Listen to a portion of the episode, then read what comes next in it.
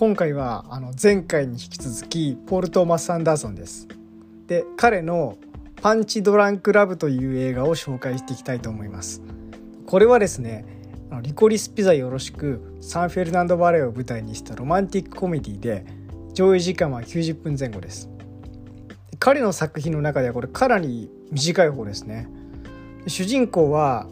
バリっていう名前でこれアダム・サンドラーが演じているラバーカップ製造会社の社長なんですよ。あのトイレの俗にすっぽんと言われるやつなんだけどで彼には姉が何人かいて末っ子で、まあ、女家族の中で窮屈さを感じていてたまにそれが爆発するっていうとこがあるんですよ。でそういう性格であの部屋のガラスを 蹴っ飛ばして割るシーンがあります。であとはすごく内気でで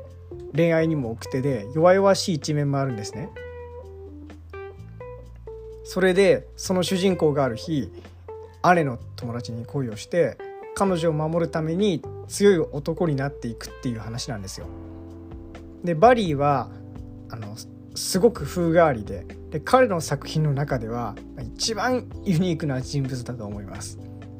でさっきラバーカップを製造しているって言いましたが町工場みたいなとこで、まあ、細々とやっててでよく言われるあの近所の変わった発明家みたいな感じなんですよねダイソンの社長みたいな。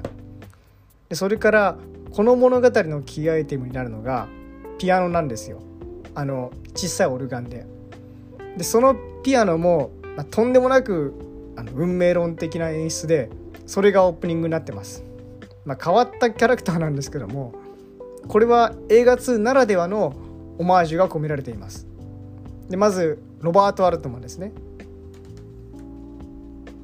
劇中ではあの印象的な音楽の「ヒーニーズ・ミー」っていう音楽があってでそれはあの彼の作品の「ポパイ」から来ててそしてあの、まあ、彼がテレフォンセックスに興じる場面があるんだけど、まあ、それはショートカッツっていうのから来てます。ポール・トーマス・アンダーソン監督の、まあ、彼からの影響が、まあ、ここでも見られますね。でそれから特にあのフランソワ・トリフォー監督の「ピアニストを打て」からの影響も見られます。バリーが姉の友達の部屋を、まあ、出たのにもかかわらず、まあ、走って戻っていくっていうスピーディーなショットがあるんですけど、まあ、これは「ピアニストを打てで」まあ、主人公が妻のもとに、まあ、行ったはいいがあの、まあ、彼女が窓から飛び降り自殺をしていたというシーンがあってそこが元になってます。でピアニスト打てはあの内向的で弱々しいピアニストのあのシャルリっていう名前の人の恋愛物語で、まあ、兄のつながりから、ま、ギャングの構想に巻き込まれていくっていう話なんですけどもでこの主人公はちょっといい感じの女の子に、まあ、自分から手をつなげにいけないような男でで恋愛にも奥手なんですよね。でもなんか2枚目系だからなんか弱々しくてっていうのが、まあ、女からモテる要素になっててでそれをいいように思っているずるい男だっていうことをトリフォー監督は言ってるんですね。であのー、シャリーとバリーは似てるようでもうほんと違います。バリーはまあ僕の中ではいわゆるあのひも手の部類で、まあ、テレフォンセックスのそのサービスでしかあの女にやりつけないっていう感じでで一方あのシャルリの方は、まあ、相手から寄ってきて、ま、憎いですねこれが非常に。でもあのバリーは恋人を守る、まあ、責任感の強いキャラで、まあ、僕は本当好感が持てます。でシャルリは、まあ、その逆のように、まあ、自分は思ってますね。まあ、リアルでもいますよねなんか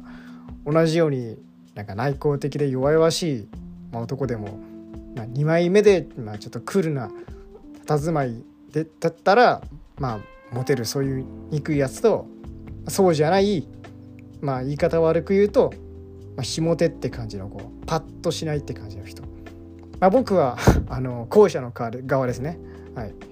えー、ということで、えー、今回はパンチドラングラブの紹介でした。それではまた。